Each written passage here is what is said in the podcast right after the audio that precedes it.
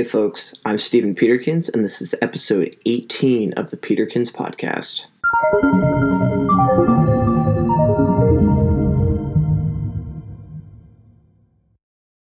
Today, I'm going to talk about having faith. Many of us hear the term faith and think religion. While this is for very normal reasons, I think there is a larger idea of faith that gets lost in the modern context that it's used. Abstract idea of faith is the ability to put your trust in something without being 100% certain of the outcome.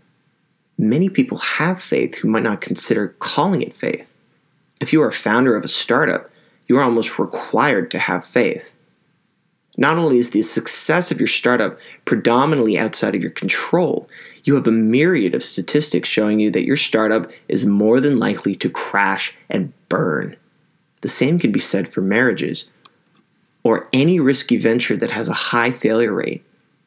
Placing your trust in this venture, even attempting it in the first place, would be ill advised from a reasonable perspective. There are millions of things that are outside of our control, and we are not capable of rationally considering if we trust each and every single thing in our lives. Faith is a requirement to overcome this uncertainty. Now, that isn't to say that we should totally disregard reason and throw it out the window. But what it is to say is that there are limits to how far reason and logic can take us. The nerve it takes to act boldly requires faith.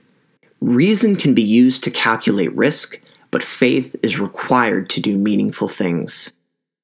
Thanks for listening, and I'll talk to you later.